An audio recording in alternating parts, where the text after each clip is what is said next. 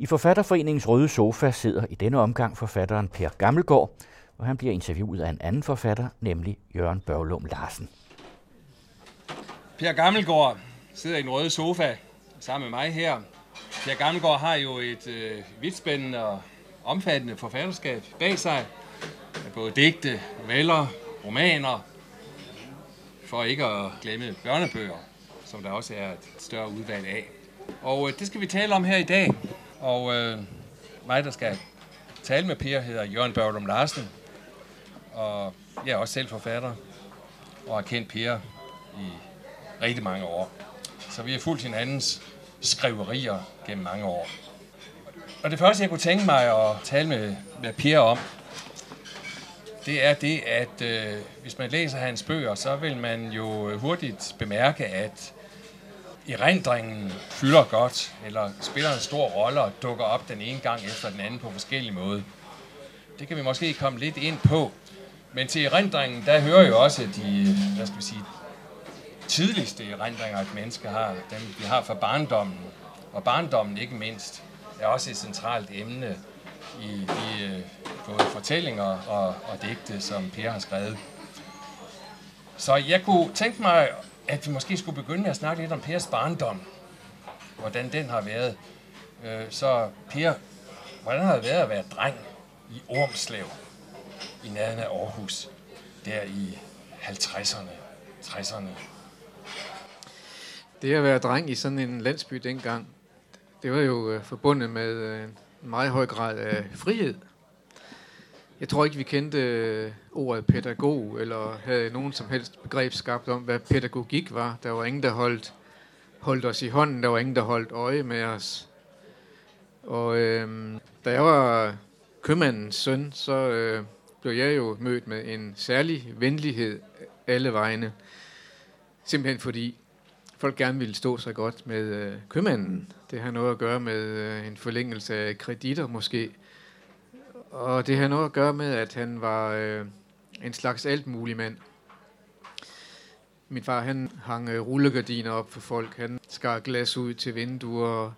Han solgte og installerede oliefyr. Det var sådan 50'ernes dille derude, at, at man skulle have oliefyr. Det var sådan et ret frit liv, vil jeg så sige. Mm, jamen, så skal jeg måske lige nævne også, at øh, min, et af min fars yndlingsord, det var ordet pligter. Jeg skulle have pligter. Og jeg var nødt til at gøre, hvad han satte mig til. Ellers kunne jeg ingen lommepenge få. Og lommepenge var meget, meget vigtige, fordi øh, musik betød alt for mig. Jeg købte simpelthen de her små singleplader, som man nu, nu købte dengang. Dem købte jeg mange af.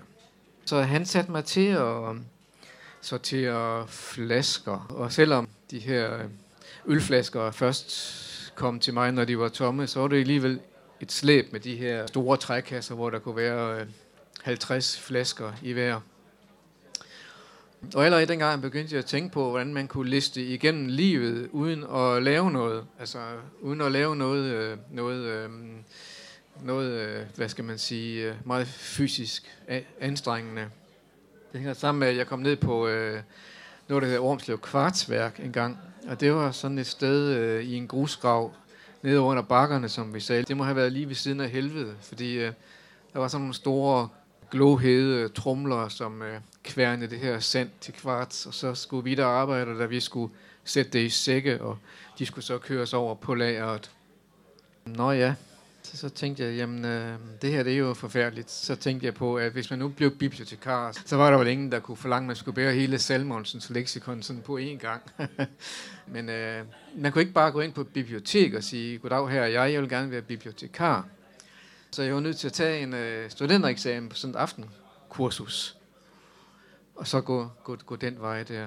Der begyndte jeg så for alvor at skrive, men jeg debuterede faktisk med en øh, serie i Aarhus Stiftet, der hedder en sjov fisk. Og det er sjovt med fisk, fordi nu bor du i Rødspættebyen i Frederikshavn, og der har du boet mange år. Og, og, og fisk spiller jo faktisk en stor rolle i flere af dine bøger. Der er noveller, der handler om, om fisk, eller i hvert fald folk, om folk, der er optaget af fisk i akvarier eller anden slags fisk. Så det kunne vi måske også komme ind på. Men øh, ja, barndommen, som vi... Øh, jo altså begyndt med, og det kunne jeg egentlig godt tænke mig, at vi også måske øh, om lidt vendte, øh, vendte en lille smule tilbage til. Lad os nu øh, også lige holde fast i det med din begyndelse som forfatter. Altså, ja. du, du skildrer den nu nærmest som en, en flugt væk fra, fra købmandsforretningens hårde slid, og det, det, er, det knap så hårdt at være bibliotekar, og måske knap så hårdt at være forfatter i hvert fald. Så ikke på den så måde. nogle andre byrder, man skal bære der, ikke? Jamen, jeg var jo også med på vareture, det var jo et, øh, det eneste, jeg godt kunne lide. Det var at komme med på vareture og så se de forskellige miljøer. Og der kunne man jo også se, hvor slidte de her mennesker var det var beundringsværdigt, at man kunne holde øh, gang i øh, et lille landbrug. Øh, det var beundringsværdigt at se, hvordan folk de knoklede øh, med asfaltarbejde osv. osv. Men, men der var også mange, der, der blev slidt ned allerede der som 50-årige. Så det var jo ikke noget for mig, altså, altså slet ikke. Men den der debut, synes jeg alligevel er, er lidt sjov, fordi jeg fik akvariefisk.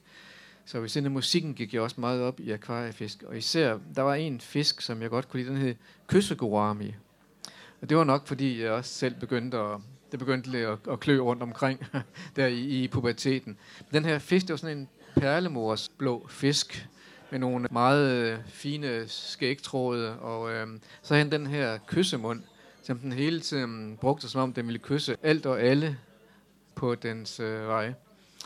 Og så tænkte jeg, det kunne jeg godt tænke mig at, at skrive om.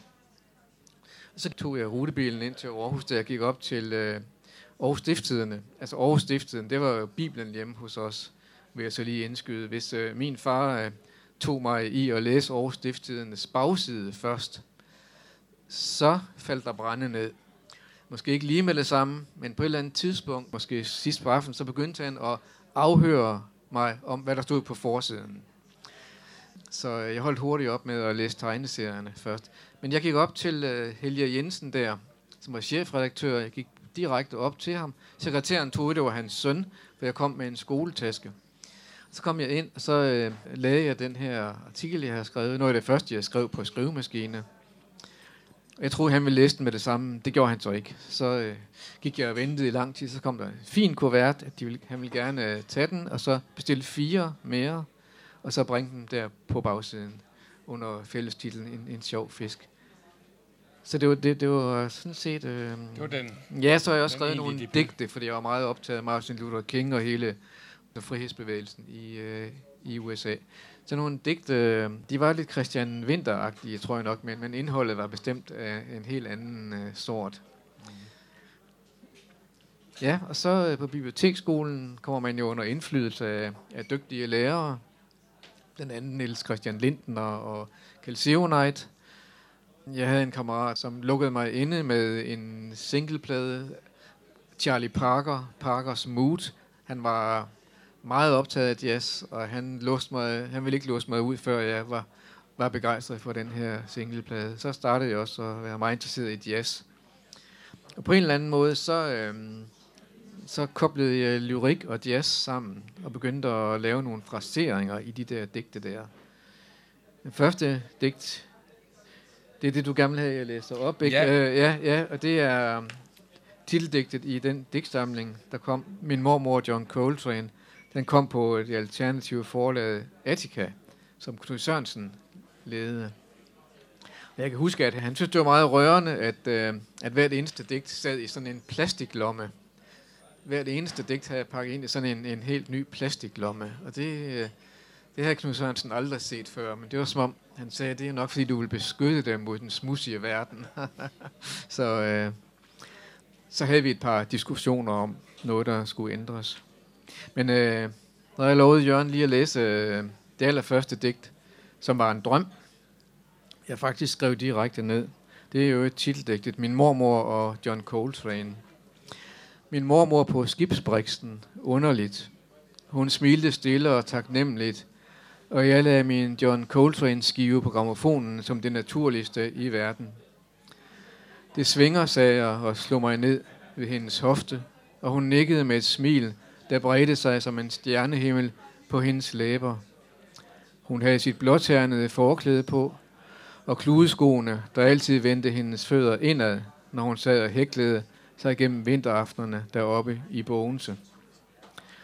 Da vi havde hørt skiven til ende, ved at tage den af gramofonen, men da jeg rejste mig fra skibsbriksen, forsvandt min mormor.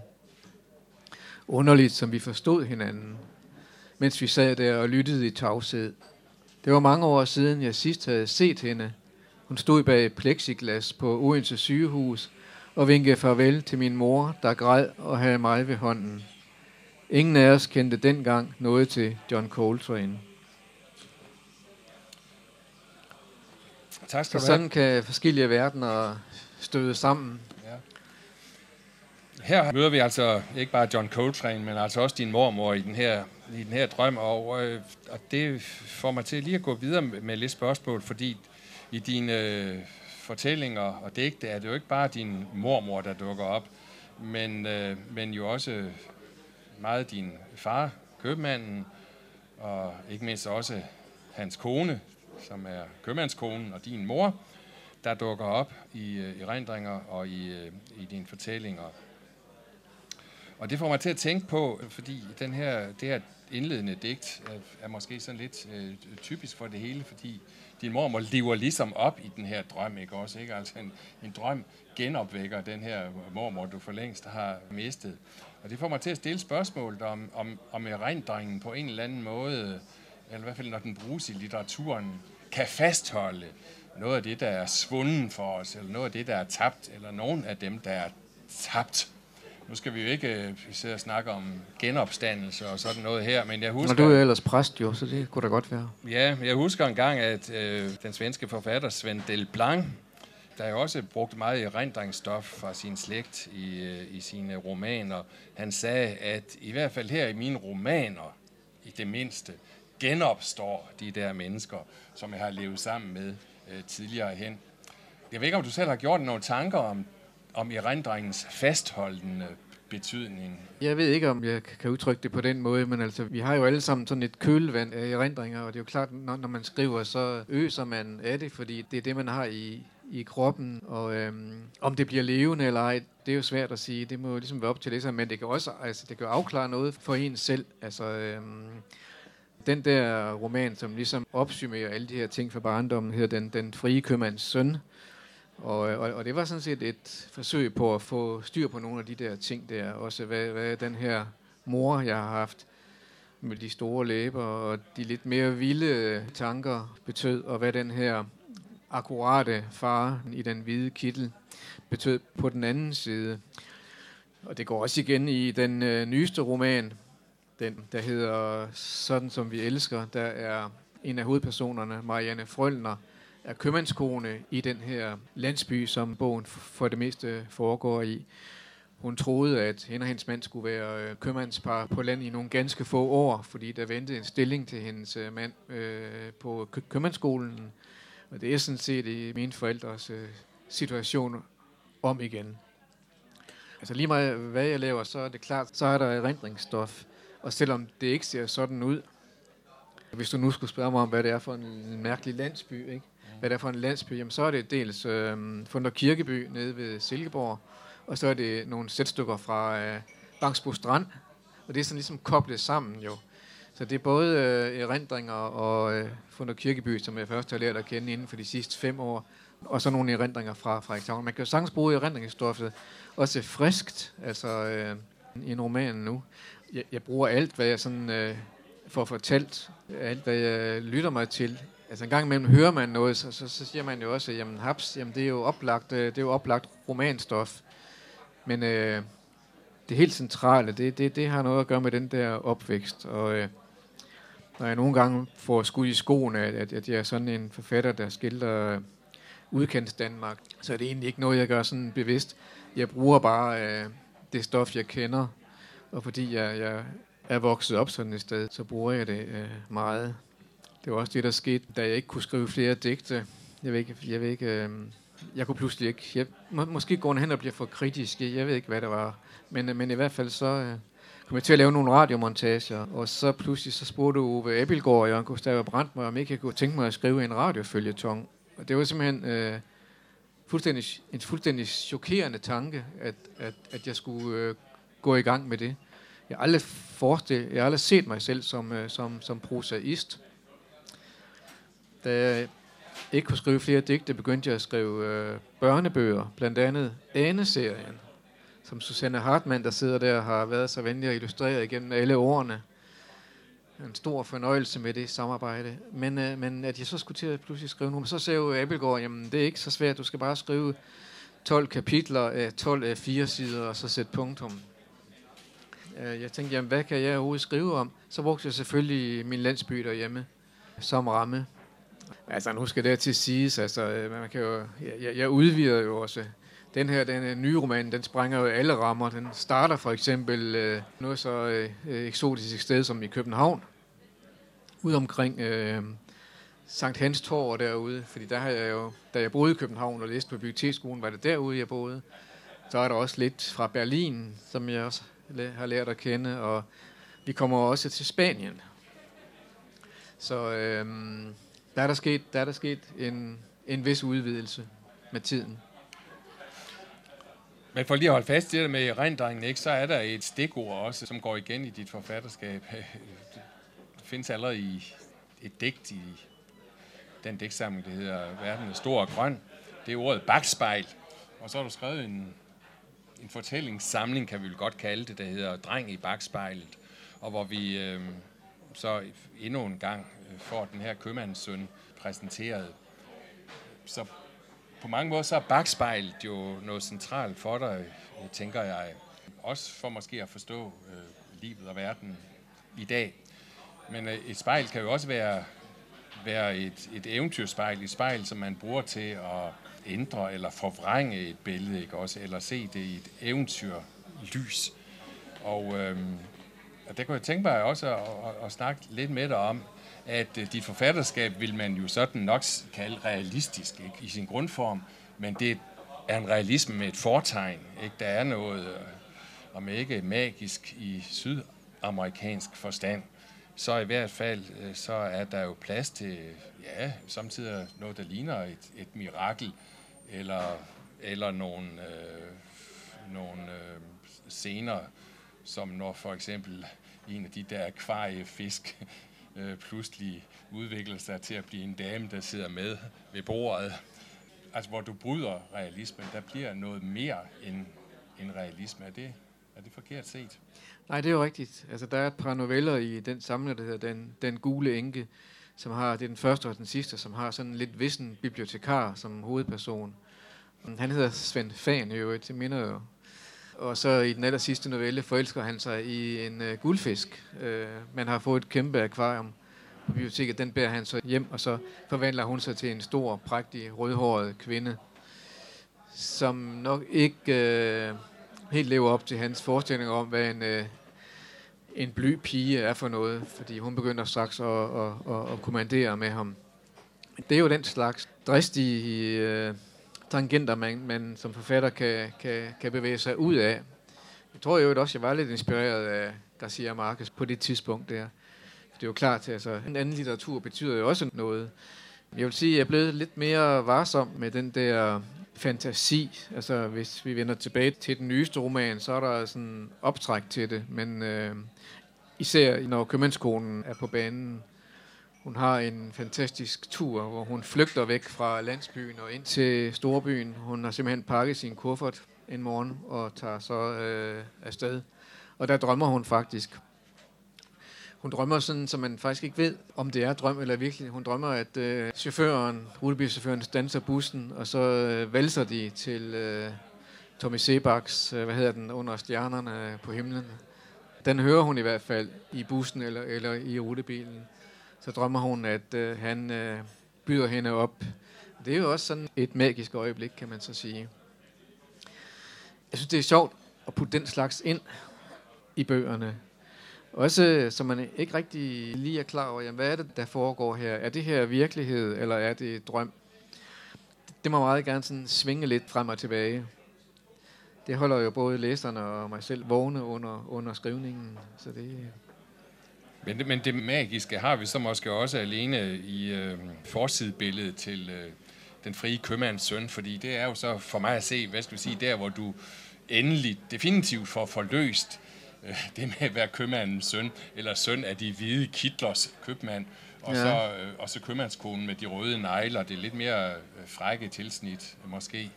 end, øh, end det pæne og ordentlige. Og, og det er måske den kombination, du er rundet af, så på en eller anden måde.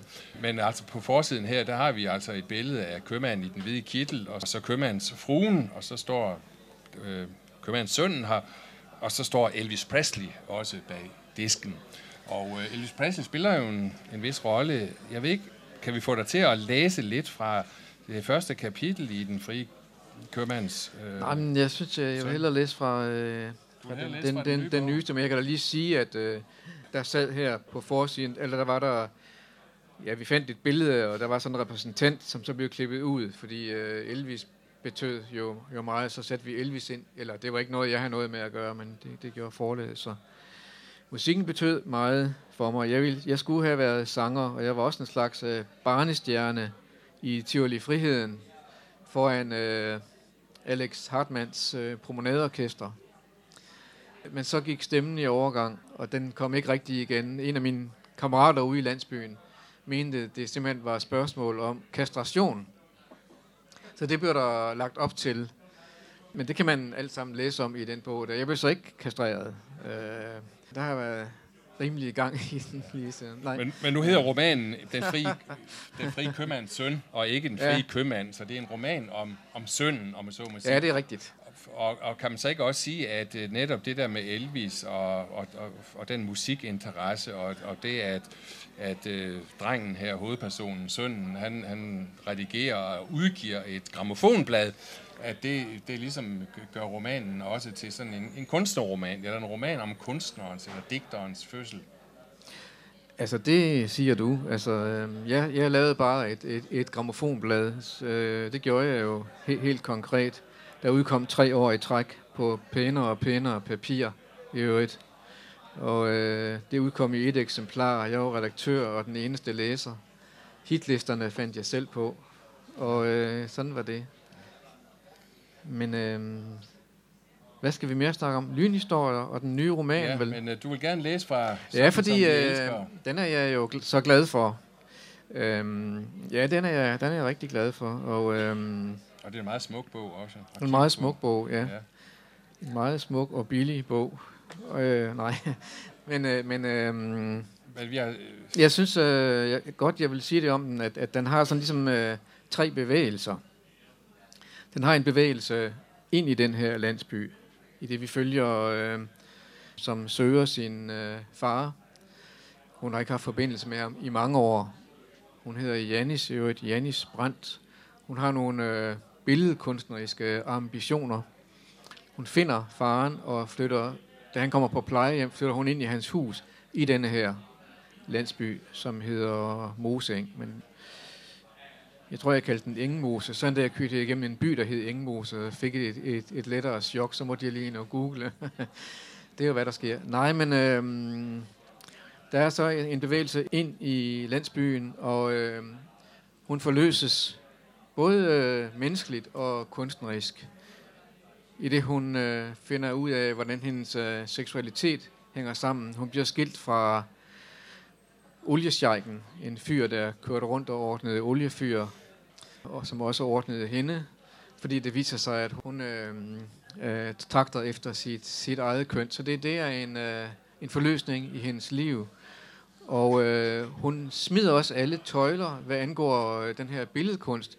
Hun har været vant til at lave de små, pæne billeder, 27 gange 27, som hun har solgt til 1200 kroner, alle, alle dem af, at det skulle være. Nu smider hun alle tøjler og bliver øh, dramatisk og øh, får farver på. Og øh, selvom hun selvfølgelig har det svært ude på landet, hvor alle mulige rygter går om hende, så, så øh, får hun alligevel til opgave at lave øh, en ny altertavle til kirken i, i den her landsby.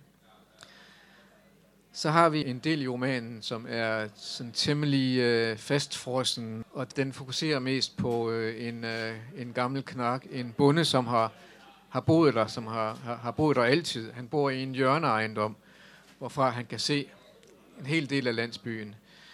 Øh, han øh, giver også landsbybeboerne karakterer, alt efter hvordan han synes, de opfører sig. Han er med andre ord sådan en slags øh, moralens vogter, samtidig med, at han vel nok er den, der har virkelig stor samvittighed. Måske har han da et par, mor, et par mor på samvittigheden, viser det sig. Et par uopklarede mor. Men det hele hænger sådan set øh, sammen. Også, øh, også historierne om, om købmandsskolen, som gerne vil væk, væk fra det hele. Hun er erklæret psykisk syg, men fejler vel både alt og ingenting.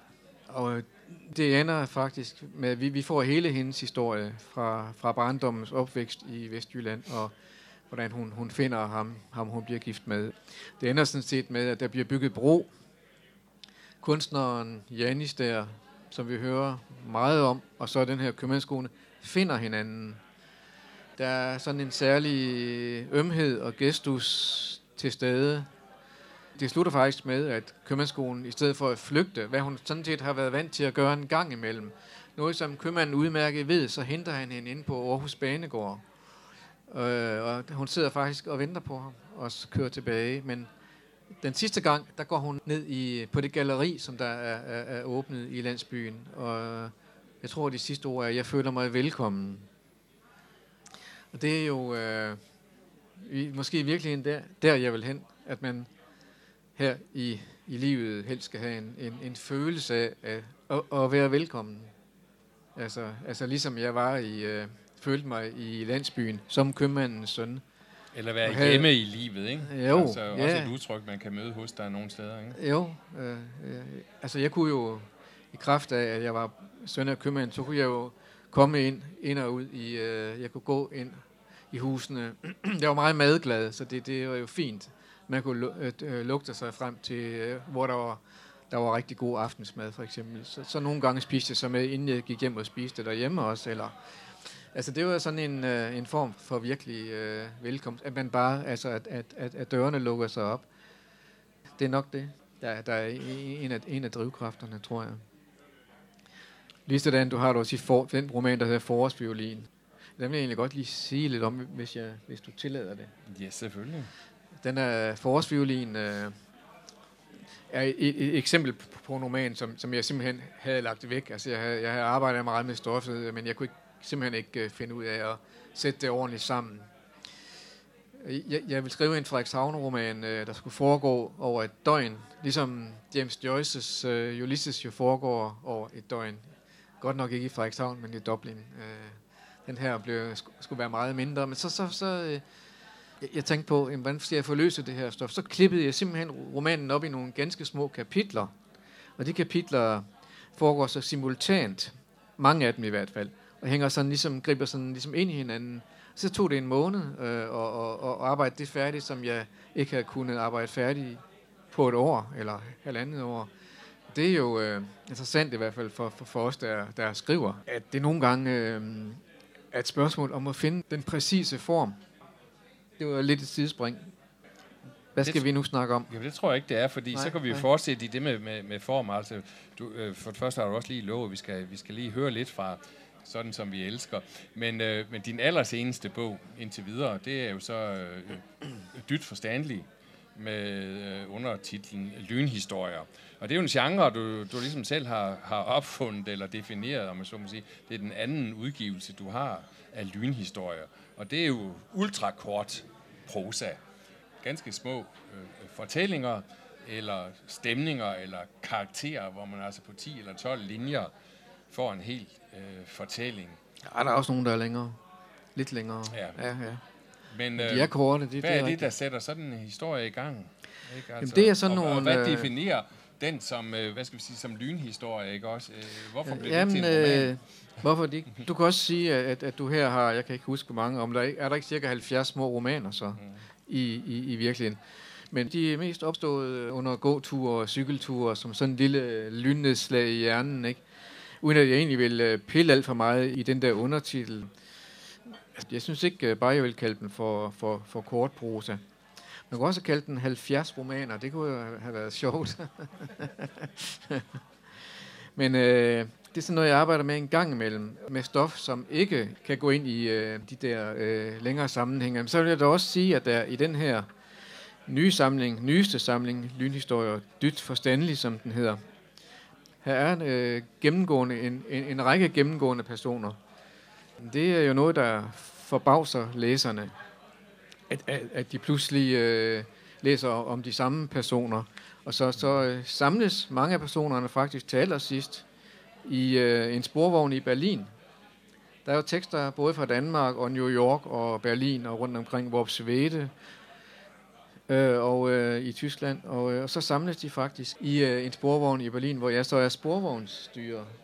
Det synes jeg var, var lidt genialt. Sikkert ord at bruge. Nej, men det synes jeg var lidt sjovt. Skal vi ikke og, høre en historie eller to? Øh, de her Skal vi lige øh, korte, tage... så Ja, det kan vi en godt. fornemmelse af den. Ja. Der er også nogle af dem, der simpelthen handler om lyn. Dyt forstandelig. Det var noget, jeg så på asfalten ude i noget, der hedder Søndergade i Frederikshavn.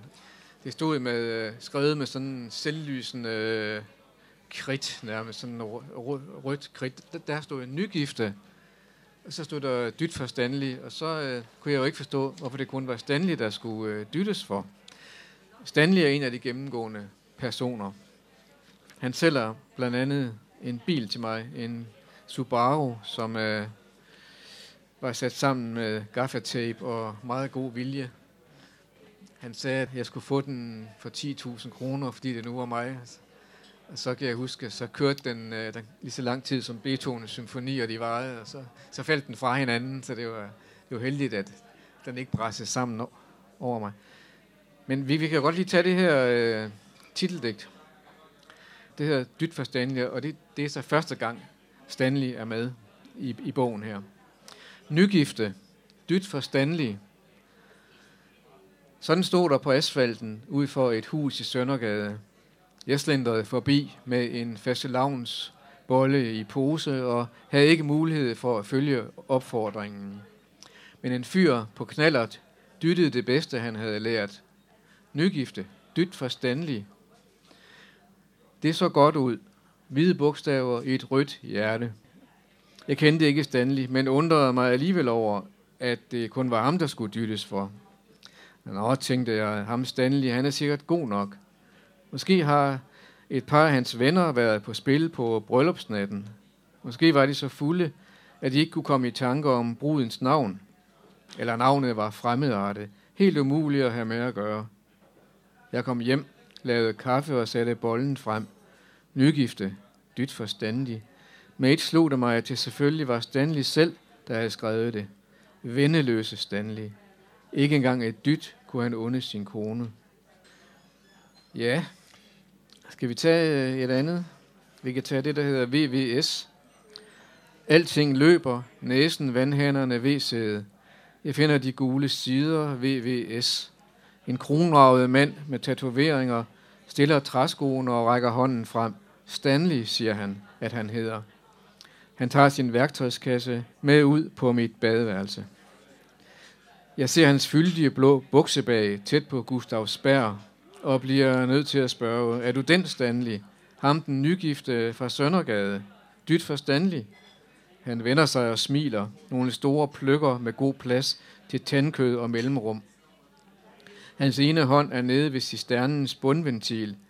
Så siger han, at han har fået sig en dyt Mercedes-Benz 350 SLC drømmebilen. Hans venner mener, han nærmest er gift med den bil.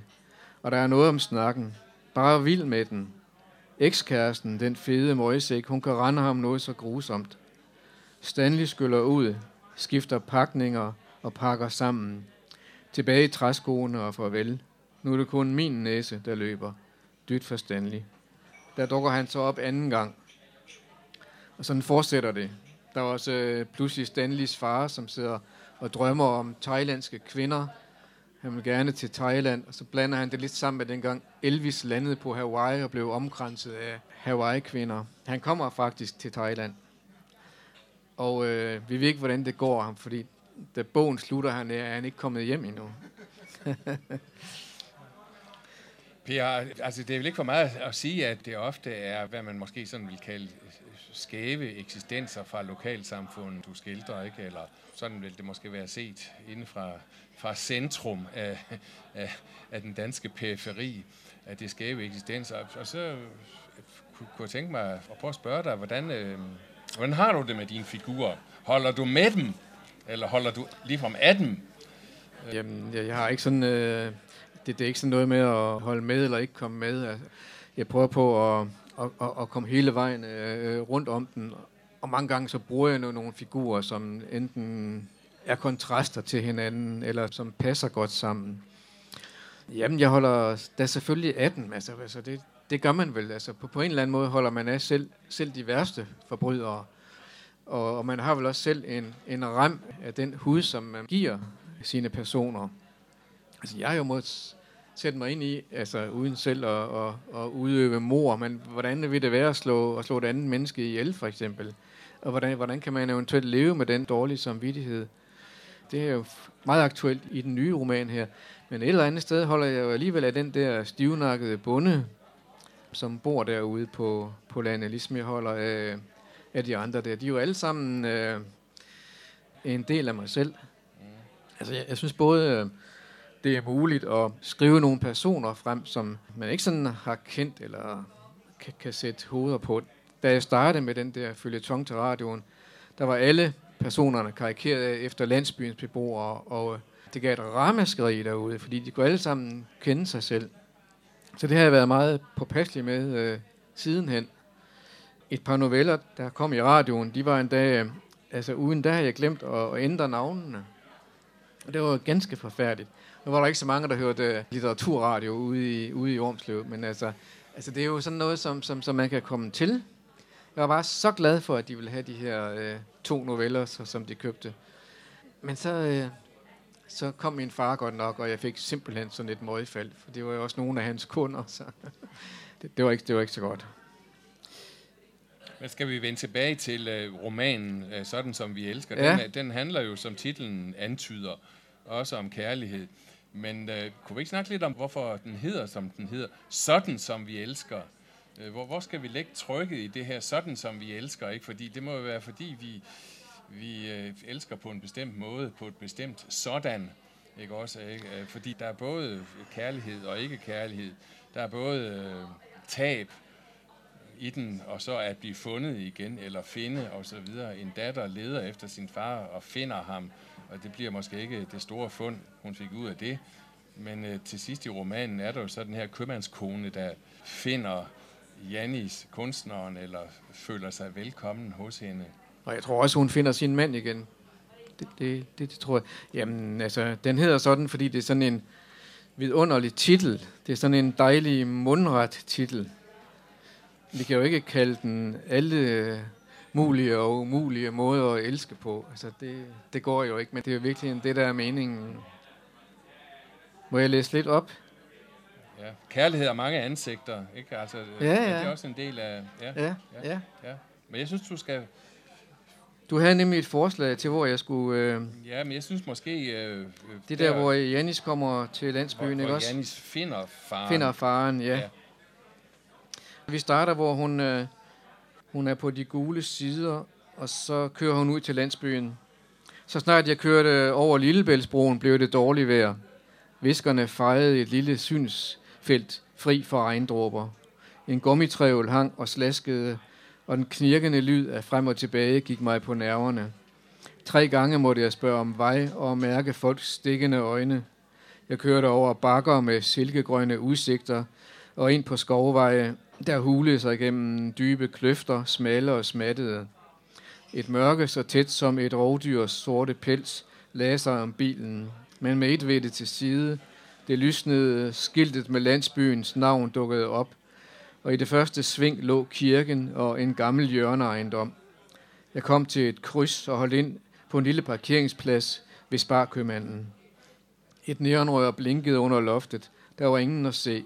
Hallo, hallo, er her nogen? En tyk sak med skrå bedrøvede øjne kom listende fra baglokalet. Et stort lagerrum. Stridt hestehår, panden lav og gullig, bredkæbe som en abe. Han snusede og snøftede og glodede op og ned af mig, som havde han aldrig set en kvinde i jeans. Jeg spurgte, om han var købmanden. Der gik en rystelse gennem ham. Som var det en dødsdom, jeg havde udstedt. Hans små krogede fingre gav sig til at kratte rundt i håret, og det så næsten ud, som om han fik puffet hovedet en hel omgang rundt. Så kom der en lang smøre. Frølner var oppe ovenpå hos Marianne. Hun var ked af det, trist og kom aldrig uden for en dør. Janis, sagde jeg og rakte hånden frem. Han greb den og rystede den, så min skulder var ved at gå af led. Jeg kunne ikke lade være med at smile. Og hvad hedder du så? Han råbte, at han hed Troels, men at alle kaldte ham Trolle. Ved du, hvor Jan Brandt Poulsen bor? spurgte jeg. Det var som at trykke på en knap. Han kaldte min far Lotto Jan, fordi han engang havde vundet 350.000 på en kupon, købt der i butikken. Han beskrev ikke bare i detaljer vejen hen til fars hus. Han fortalte også alt muligt om huset, hvilke materialer det var bygget af, og hvordan det var indrettet. Det værste var de store træer, hvis rødder gnavede sig ind i kloakledningen. Også haven, uh, hvor var den groet til. Nu var tampen brændte, begyndte jeg at svede. Det gik op for mig, at jeg intet som helst vidste om min far. Jeg tog en dyb indånding og spurgte, om der måske boede andre i huset, men nej, det gjorde der helt bestemt ikke, forsikrede trolde. Ved du, hvad han laver, spurgte jeg, hen over en vulkan af indre spændinger. Ja, nu er han jo syg. Hvad fejler han, gispede jeg. Trolde trak på skuldrene. Jeg tog en kurv og fyldte den med lidt af hvert. Den løjerlige fyr julede afsted og kastede til at banke på en dør ude bagved. Jeg lagde varerne på båndet og ventede. Han kom tilbage, for lejen og rød i hovedet. Han havde ikke forstand på kasseapparatet. Er du i familie med Lotto, Jan? spurgte han. Jeg nikkede. Varmen steg i mine kinder. Ja, det er min far. Det tænkte jeg nok. Har han snakket om mig? Nej. Fars hus lå lidt for sig selv og var næsten ikke til at få øje på ude fra vejen. I en indhegning overfor stod et par heste i den silende regn. Jorden under dem var et elte. Ved siden af fars hus lå et værksted med rulleporte og høje udluftningsskorstene. Billygterne fangede et skilt på muren. Bents autolakering. Men der var hverken Bent eller biler at se. Jeg var så træt og anspændt efter den lange køretur, at jeg begyndte at snakke med mig selv. Mest af alt havde jeg lyst til at skrue låget af sparkøbmandens rødvin og dulme nerverne med den. Nej, det går ikke. Hvad vil din far tænke? Ham? Han har sikkert for længst drukket hjernen ud og tænker, hvis det da er muligt for ham at tænke kun på sig selv. Huset havde et højt tag, og mens jeg sad bag rettet og tog mig sammen, gled det skule murværk ind i mørket bag træerne. Kun den øverste del af taget stak op som en lang, ulden stribe. I samme øjeblik motoren døde, sprang et lys ind i bladhanget. Et brag fulgte, noget der lød som en dør, der sparkes op eller smækkes i. Jorden sank under mig. Våde klumper, visne græstotter og knuste knogler klattede ned over bilen. Så lød der et brøl fra jordens indre. Jeg vågnede. En stor hund sprang halvvejs op på køleren. Hvide hugtænder og lange slimtråde skinnede i halvmørket, og den skrabede med kløerne i lakken for at nå mig. Jeg stirrede lige ind i den skule øjne. Der var parat til at æde mig med hud og hår. Mit hjerte stod stille. Der kom nogen. Der blev råbt Sasha. Og det store dyr trak sig i ned igen. Han tog fat i hunden ved halsbåndet og kom hen til mig. Jeg åbnede en sprække i bildøren. Han bandede, måtte bruge en masse kræfter på at holde bæstet. Hans øjne lå gemt i et delta af rynker og børster, og jeg fornemmede, at han stirrede uvelkommen på mig. Men så spurgte han, om der var noget, han kunne gøre. Om jeg havde brug for hjælp. Han lignede en vildmand. Stemmen var det eneste, jeg genkendte.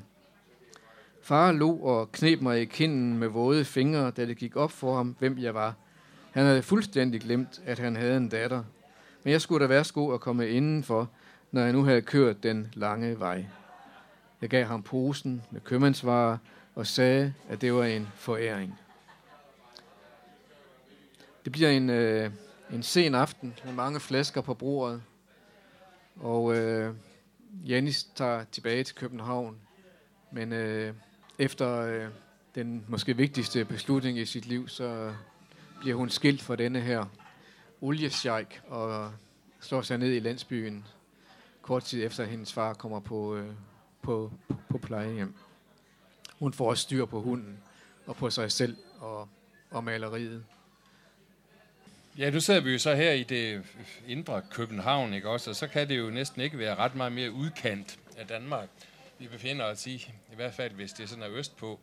Men dine fortællinger foregår i landsbyer, eller det foregår i Frederikshavn. Godt nok er der også en Københavner-scene her i den seneste roman. Mm, 12 sider, tror jeg. 12 sider. Ja, i, i, lige, lige i starten. Ja, det blev ja, til. Ja. ja. Men øh, altså, når du skriver, tænker du så i udkanten øh, på den måde, at det enten kan være noget, der er i totalt forfald, øh, eller er det det sted, hvor der er oprør, der er også vist lige kommet en bog, der hedder Oprør fra udkanten, eller et sted, hvor der er en forfærdelig masse liv på godt og ondt, og en masse kærlighed, eller forsøg på kærlighed osv. Nej, nej, nej, altså jeg, jeg tænker meget mere egoistisk. Jeg, jeg tænker, er det her noget, jeg kan bruge i mine bøger? Altså, altså jeg ved da godt, meget blev ødelagt ved øh, de to kommunalreformer, og så sandelig også ved det der så smukt strukturreformen. Men det er ikke sådan noget, øh, altså jeg, jeg skildrer mere den, den tilstand, der er. Så øh, ser jeg måske også lidt på, på personerne som sådan nogen, øh, der ikke har kunne flytte sig. Altså det, det, det er jo tit og mange gange sådan, som for eksempel Anton Holst her, som vi, slet ikke, som vi ikke, jo ikke kan nå at, at komme omkring, den, måske den mest spændende person i, i bogen. Det, det, det er jo sådan, at øh, de ikke har, har følt sig i stand til at følge med tiden. Altså, altså, altså de forandringer, der er kommet på landet, skulle jo nærmest virke som udfordringer. Men så sidder de altså bare der og brokker sig, altså i, i, i stedet for at gøre noget. Mange af dem ude i, øh, i, i min landsby, lavede, øh, altså, de blev jo også sure og, og, og indadvendte, og, og kunne ikke forstå, hvorfor der, der skulle ske de, de, de her ændringer. Så på den måde, øh, så kan jeg også godt lide at um, karikere dem lidt. Og så øh, får jeg så sådan en, en helt inde som hende her, Ida Brandt, som virkelig øh, gør noget ved det, fordi hun, øh, hun er i stand til at arbejde med sig selv, på trods af, hvordan der ellers ser ud rundt omkring hende. Men altså, jeg har jo ikke sådan nogle øh, politiske øh, slagsange bygget ind det, det handler mere om sådan fænomenologi. Altså, øh, det handler mere om, hvordan øh, personerne øh, ligesom agerer over for hinanden. Og selvom det nu er, er jyske landsbyer, så, og folk er selvfølgelig groet ind i alt det der, så, så ved jeg ikke, hvor vigtigt det egentlig er. Men det er nogle, nogle øh, steder, som jeg, jeg godt kan lide at skildre. Og der er jo øh, faktisk øh, landsbyer mange steder ja, i verden. Jeg går rundt i New York på steder, hvor jeg tænkte, jamen gud, det her det er jo som at være i en landsby. Der er også steder i, i Prinslauer Berg, som er, er, er meget landsbyagtige. Det kunne være, at man skulle øh, tage springet og flytte en handling til Prinslauer Berg. Det kunne da være. vi er der vel i lynhistorie også, er vi ikke? Jo, der er vi ja, også øh, ja. i Tyskland. Jeg var i Berlin en måned i Jyllandspostens øh, bolig dernede, og så er det meningen, at så skal man sidde og skrive, men altså, altså, det kan jeg i hvert fald ikke. Men jeg sørger for at snurre rundt og se. Altså, Berlin er lige så stor som Fyn, så det, øh, jeg, jeg var rundt rigtig meget og væltede træt om på sengen om aftenen, men, men øh, var i øh, yderområderne og, og rundt i det gamle og, og, det, og det nyere Berlin selvfølgelig. Og, og, og, og det smitter så af senere. Det smitter så af fem år senere, så begynder der pludselig at komme nogle historier.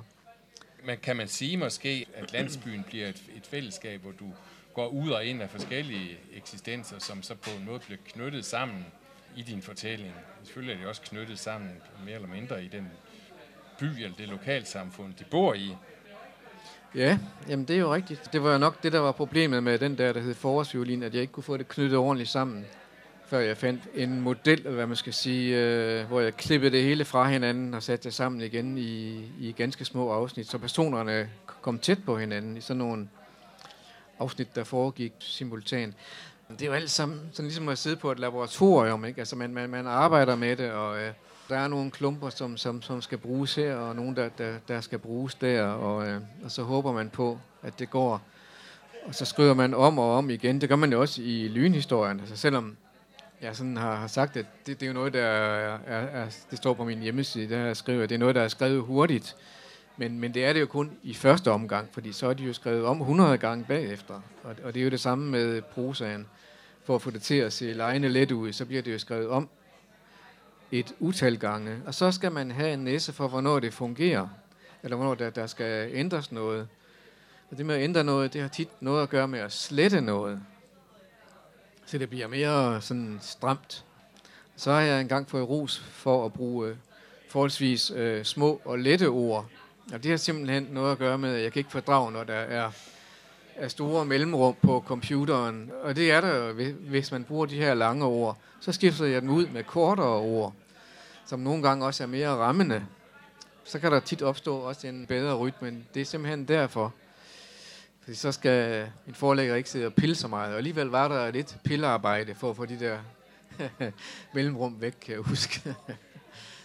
altså, sådan, så, sådan kan man øh, øh, nogle gange komme fra øh, det højere til det lave, fordi det er dernede i det der laboratorium, altså, hvor man sidder med, øh, med ord på dåse og smider nogle ord ud og, og arbejder med det. Og i det, man arbejder med det, så sker der noget. Derfor så giver jeg heller ikke noget for det der med, at man skal sætte sig et sted hen og blive inspireret af naturen eller noget. Jeg, jeg skal bare helst ikke stige på noget. Jeg skal ikke have nogen udsigt eller noget. Jeg skal helst øh, holde disciplin. Jeg skal i hvert fald møde sådan senest halv 10. og så kan jeg så skrive frem til ved et-tiden. Ikke? Så det er jo et kæmpe, en, en, fantastisk bytte fra at skulle gå og sortere flasker, og så til at være på det her forbandede kvartsværk, have med de her glående varme sækker at gøre. Så det har været et godt bytte. Tak. Skal vi ikke lige have en, en lille fiskehistorie som afrunding? Det er en af de gennemgående personer. Hun hedder Maja. Hun er faktisk meget forelsket i en fisker på Sæby Havn. Måske er fisk alligevel ikke så sunde, forurening og alt det. Men Maja holder ved og spiser fisk flere gange om ugen. Hun kan godt lide at stå på havnen i solnedgangen. Sådan en ro. Fiskekutternes varme hjerteslag. Lystfiskerne med deres grej og brune overarme. Som regel sluder hun lidt med ip og køber en enkelt fisk med hjem. Det sker, hun drømmer, at hun selv er en fisk. Vel at mærke en fisk med menneskeforstand. Og sådan en lader sig ikke narre af blink. Der sker altid det, at Ib vader ud i havet og fanger hende med de bare næver. Hvis man da kan sige det. Hun svømmer jo altid hen til ham. I det øjeblik, han holder hende fast, vågner hun. Så skal I lige have øh, fortsættelsen. Det hedder Hedebølge. Nogle aftener i træk kom Ip slet ikke på havnen. Maja gik hjem igen uden at købe fisk. Hun forestillede sig det værste. At Ip var blevet forelsket. At han havde lejet en campingvogn og var taget på ferie med hende, kæresten. Måske til Møns Klint, som så så flot ud på billeder. Eller at kæresten i sort lædertøj sad bag på Ibs motorcykel. Helt til Nordtyskland, hvor de lejede en hytte og bare lå og dasede næsten nøgne i sommervarmen. Maja var lige ved at få et hedeslag af sorg, selvom hun holdt sig under parasollen i sin lille gårdhave. Men aften stod Ib pludselig på havnen igen, helt ude på molen, værbit, sammenbit, koncentreret. Han kastede langt ud, længere end de andre, og halede ind, som at han aldrig bestilt andet. Der var fisk i hans spand, en mellemstor torsk og to makraller sprælle levende. Hun ville ønske, at hun også kunne sprælle lidt med halen. Går du med hjem, når du er færdig, Ib? Hun blev forskrækket og holdt sig for munden. Var det virkelig for hendes mund, at de ord slap ud? Ips muskler spillede i solnedgangen. Noget helt overraskende trak hen over hans ansigt. Kan du lave persillesovs? spurgte han. Lige på en prik, svarede hun leende. Hun kunne slet ikke mærke, at hendes fødder rørte jorden. Tak, Per. Det var forfatteren Per Gammelgaard, der blev interviewet af forfatteren Jørgen Børlum Larsen. Forfatterforeningen arrangerer den røde sofa for den anden radio.